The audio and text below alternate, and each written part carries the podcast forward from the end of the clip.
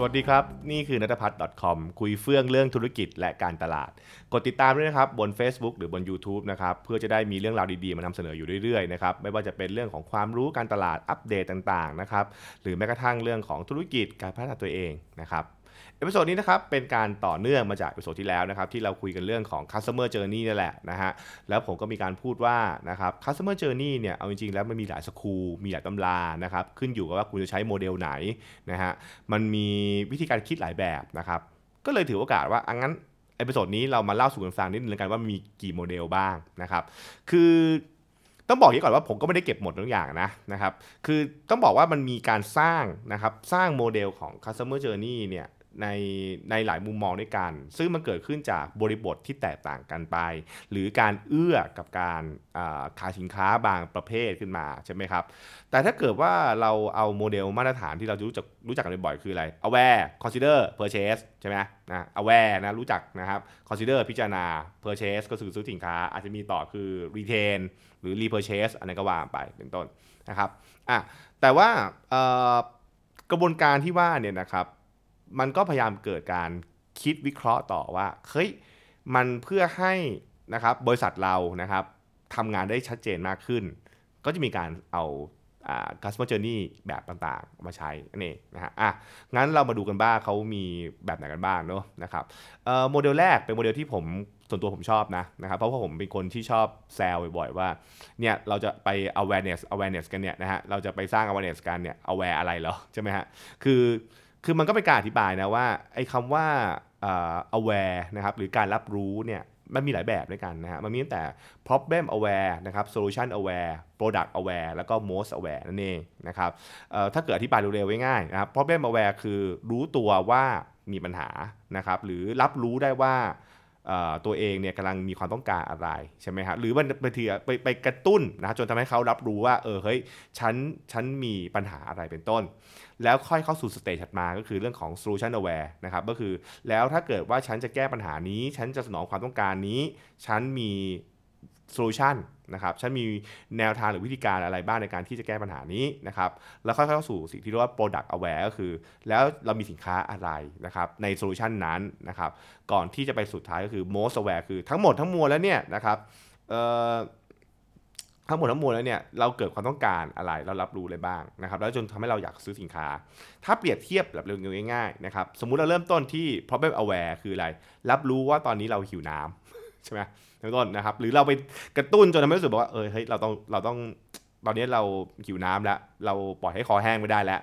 solution aware คือแล้วเราจะดับกระหายโดยใช้อะไร จะใช้เครื่องดื่ม หรือจะใช้ลูกอม เป็นต้นใช่ไหมนี่นี่คือ solution aware ใช่ไหมครับ แล้วค่อยไป product aware คือ แล้วถ้าเกิดว่าเราจะไปดื่มน้ำกับกระหายเนี่ยแล้วมีน้ำอะไรบ้างใช่ไหมเรามีโค้กเป๊ปซี่แล้วว่าไปเป็นต้น หรือถ้าเป็นลูกอมมีลูกอมอะไรบ้างใช่ไหมฮะอ่านี่ก็คืออ่า product aware นะครับแล้วก่อนที่บอกว่าเฮ้ยทั้งหมดนี้ปุ๊บ เราตัดสินใจแล้วเราจะเอาไอ้นี่นะครับแล้วก็ไปสู่กระบวนการซื้อนะครับอ่าอันนี้ก็เป็นอ่า pattern แบบว่าเอาแบบง่ายๆก่อนแล้วกันนะครับก็เป็นโมเดลที่ผมว่าก็ดีนะนะฮะเอาไว้เอาไว้เข้าใจเรื่องเขาว่า aware ได้ดีนะครับถัดมาอันนี้โมเดลสุดคลาสสิกนะครับก็บอกว่าเป็นโมเดลที่ใช้กันมานานนานทีเดียว แล้วก็เออเป็นเป็นที่พูดถึงกันเยอะนะครับ เวลาถ้าเกิดว่าเอาให้คนที่แบบอาจจะไม่เคย คุ้นเคยกับเรื่องของการทำโฆษณานะครับ หรือเรียกว่ามาขายของนะครับ หรือการตลาดเนี่ยก็จะให้รู้จักโมเดลนี้แหละ ก็บอกว่าเนี่ยเวลาเราจะไป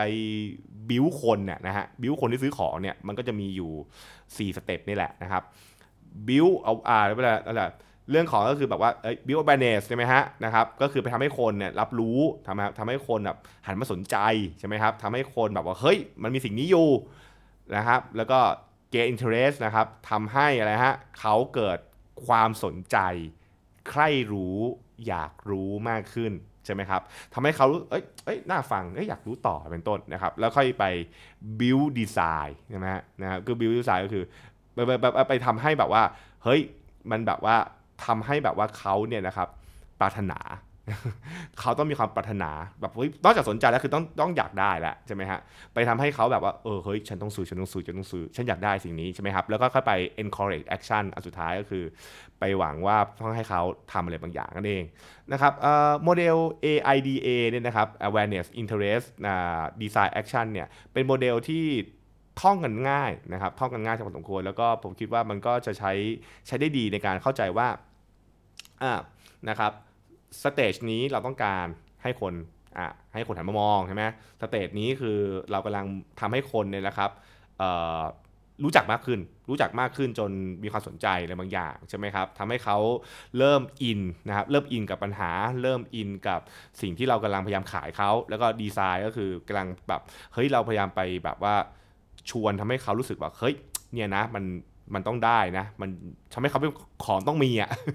ทำให้ของมันต้องมีนะแล้วก็ไปแค่สู่แอคชั่นก็คือ ซื้อวันนี้เลยนะครับ วันนี้มีอะไรก็ว่าไปนะครับ อันนี้ก็เป็นเป็นถ้าเกิดเราเรียนเขียน copywriting นะ เขียนเขียนคอนเทนต์เนี่ยนะครับ อย่างผมเองผมทำคลาสพวกคลาส content marketing เนี่ย ก็ใช้โมเดล AIDA แหละสอน ผมว่ามันก็ค่อนข้างจะง่ายนะครับ แล้วก็สามารถที่จะประยุกต์ได้ต่อไปได้เรื่อยๆนั่นเองนะครับ ทีนี้ AIDA เนี่ยด้วยความที่มันก็คลาสสิกอะนะ นะครับแล้วมันก็เริ่มเริ่มเกิดเป็นโมเดลเวอร์ชันเวอร์ชันวิวิวัฒนาการนะมีอัปเกรดนะฮะเป็น AIDMA นะครับเออนั่นแหละนะฮะโอเคก็เนี่ยนักนักการตลาดเป็นแบบนี้แหละฮะนะครับมันจะมี attention interest design memory action นะครับเอ่อต้องบอกยี่ก่อนถ้าเกิดเป็น AIDA เนี่ยบางคนจะเรียกว่า awareness บางคนก็เรียกว่า attention จะอันไหนก็ได้แล้วไม่ไม่ไม่ผิดนะฮะนะครับแต่ถ้าเกิดเราพูดว่า AIDMA เนี่ย คิดง่ายๆครับมันเหมือน AIDA เลยครับ ไม่มีมันไม่ได้ไปเปลี่ยนพิเศษมากนะฮะ แต่ว่ามันแค่เพิ่มคำว่า memory เข้ามา คือ ในบางการขายนะครับ ลูกค้าไม่สามารถ action ทันทีได้ใช่ไหมฮะ เราต้องการให้เขาเกิดความจำนะครับทำให้เขาเกิดเรียกว่าพยายามจำเอาไว้นะครับ พยายามให้เขารู้สึกว่า เอ้ยเออเดี๋ยวฉันจะเดี๋ยวฉันจะจำแล้วไปซื้อนะครับตอนช่วงสุดสัปดาห์เป็นต้น ฉันจะต้องจำเรื่องนี้ไปก่อนเพราะนั่นคือหน้าที่คือกระตุ้นให้ที่เกิด อมาเกิดดีไซน์ใช่ไหมเกิดความปรารถนาปุ๊บเนี่ยเราก็ต้องพยายามทำให้มันเกิดเมมโมรีพอถ้าเกิดมันไม่เมมเดี๋ยวมันลืม ถ้ามันลืมปุ๊บเดี๋ยวมันเริ่มใหม่ในต้น อันนี้ก็เหนื่อยอีกใช่ไหมครับเพราะฉะนั้นเนี่ยก็จะเป็นอ่าเนี่ยครับ A I D M A attention interest design memory แล้วก็ action นะครับอืมอะเอ่อถ้าเกิดนี้เราดูนิดนึงถ้าเกิดเราดูว่าไอ้ฝั่งที่เป็น AIDA เนี่ยฮะหรือไอ้ AIDMA เนี่ยนะครับเราจะเห็นว่ามันมันค่อนข้างที่จะเป็นเหมือนการ วิ่งแบบเส้นตรงฟลุ๊ปเป็นต้นนะครับแล้วเป็นการเรื่องของการให้คนซื้อสินค้าของเราใช่ไหมทีนี้มันจะมีเริ่มมีการพูดถึงว่า แล้วถ้าเกิดเราขายในตลาดที่มีคู่แข่งใช่ไหมมันก็เริ่มแบบอย่างเงี้ยอ่า awareness discovery consideration intent แล้วก็ purchase นะครับอออันนี้ผมว่าหลายๆคนก็จะ จะเทียบเคียงได้กับไอ้ที่เราคุ้นๆนะ aware consider purchase ก็ก็อาจจะเป็นเหมือนการเอาไอ้สามอย่างนั่นแหละ aware consider purchase เนี่ยถ่างออกมาใช่ไหมครับ คุณเห็นว่ามันจะมีการพูดคำว่า awareness กับคำว่า discovery เนี่ยนะครับที่ที่แตกต่างกันนะครับเพราะว่ามันก็จะพยายามบอกว่าเออเฮ้ย awareness เนี่ยมันเป็น stage หนึ่ง stage ของการที่แบบว่าเฮ้ยเราอาจจะแค่นะครับรู้รับรู้ว่ามันมี รับรู้ว่ามันมีโซลูชันประเภทนี้นะครับรับรู้ว่ามันมีปัญหาแบบนี้เป็นต้น discovery คือตอนที่เรากำลังค้นหาเราเริ่มมีความค้นหาเราอยากเราพยายามค้นหาหาตัวเลือกหานู่นหานี่หานั่นไป consideration คือตอนที่เรากำลังจะพิจารณานะครับเทียบว่าอะไรดีกว่าอะไรเป็นต้น intent คือเฮ้ยฉันเอานี่แหละนะครับฉันตั้งใจและเป็นต้นนะครับ ซึ่งมันก็จะมีการใช้คำเพื่อเห็นภาวะที่มันเปลี่ยนไปของคนนะ ใช่ไหมฮะ แล้วก็พยายามทำให้บางทีให้ทำให้เซลล์ที่ขายของอยู่หรือแม้กระทั่งนักการตลาดเองดูว่าลูกค้ากลุ่มนี้มันเป็นแบบไหนใช่ไหมครับ บางทีก็อาจจะใช้ในการแบ่งประเภทของกลุ่มเป้าหมายนะครับบางเช่นบุ๊ B2B อย่างเงี้ยก็แบ่งเงินว่าเอ้ยกลุ่มนี้เป็นช่วงที่ลูกค้ากำลังพิจารณาอยู่ ลูกค้าอยากได้มากอะไรเป็นต้นแต่ยังไม่เซ็นใบโคเดชันอะไรเงี้ยใช่ไหมฮะเออก็แล้วก็แบ่งลูกค้ากันไปนะครับก็เป็น customer journey อีกแบบหนึ่งถัดมานะครับ discovery นะครับเอ้ย discover นะครับ discover learn try buy repeat นะครับอืมไปค้นพบมาไปเจอมา เฮ้ย อ๋อ มันมีโซลูชันแบบนี้อยู่ ฉันเลยเริ่มทำการเรียนรู้มันเฮ้ยมันคืออะไร น่าสนใจ แล้วเราขอลองได้ไหมนะครับ try นะครับ แล้วก็อ่าซื้อ ซื้อเสร็จปุ๊บ อ่าเดี๋ยวค่อยกลับมาซื้อซ้ำเออถ้าเกิดว่าเรามองโมเดลเนี้ยไอ้ discover learn try buy repeat เนี่ยนะฮะ คุณอาจจะคุ้นๆกับเวลาไป ไปเราไปเราไปเดินห้างสรรพสินค้าใช่ไหมแล้วแบบมีพวกคน demo ของเนี่ยแบบว่าเราก็ไม่เคยเจออะแล้วแบบเจอปุ๊บอะ discover เพิ่งรู้ว่ามันมี solution แบบนี้อยู่ เอ้ย เพิ่งรู้มีสินค้าแบบนี้อยู่ เราก็เลยพยายามที่จะลองเรียนรู้มันว่า เอ้ยไอ้นี่มันคืออะไร นะครับมันคืออะไรมันน่าสนใจใช่ไหมครับ แล้วเราก็แบบว่าอะเราลองได้ไหมอ่าใช่ไหมเพราะว่าถ้าเกิดเราสามารถลองได้ปุ๊บเนี่ยจะอาจจะแบบว่าเออเฮ้ยเราอาจจะอยากซื้อมากขึ้นใช่ไหมฮะแล้วก็ค่อยไปซื้อเป็นต้น เพราะฉะนั้นเนี่ยอันนี้ก็เป็นโมเดลอีกโมเดลหนึ่งที่มักจะใช้ในการพวกขายสินค้าบางประเภทนะครับที่มันจะมีเรื่องของ trial เข้ามาเกี่ยวข้อง เพราะว่าสินค้าบางประเภทเนี่ยนะครับเขาก็จะพยายามเห็นว่าลูกค้าไม่สามารถอ่อ ซื้อทันทีได้แค่มีข้อมูล แต่ต้องเกิดขึ้นจากการได้รับประสบการณ์บางอย่างด้วยเหมือนกัน ซึ่งอาจจะเช่นพวกสินค้าพวกเอ่อเครื่องสำอางคอสเมติกใช่ไหมครับ หรือแม้กระทั่งอาหารอะไรเงี้ยมันก็ได้ หรือแม้กระทั่งพวกสินค้ารถยนต์อย่างเงี้ยมันก็สามารถจะใช้โมเดลนี้ได้เหมือนกันนะครับอะอันถัดมานะครับ อันสุดท้ายแล้วกันเยอะเลย interest learn evaluate by bond advocate อืมอะผมว่าคุณฟังถึงตรงนี้ปุ๊บคุณก็พอเดาๆได้นะ มันก็เหมือนการเอาไอ้ที่มีอยู่แหละมาทางทางๆเอาไปอะมาทางเอาไปเรียกว่า เอ้ย เนี่ย ตอนนี้คือเริ่มสนใจ สนใจปุ๊บก็เริ่มเรียนรู้ เรียนรู้เสร็จปุ๊บเราก็มาวิเคราะห์ มาประเมิน มาช่างใจกัน พอซื้อเสร็จปุ๊บก็เลยเกิดพันธะบอล บอลเสร็จปุ๊บเราก็ไป advocate อะไรว่าไปนะครับเออมันจะเอาโมเดลไหนก็ได้ ผมเล่าตรงนี้ผมก็เริ่ม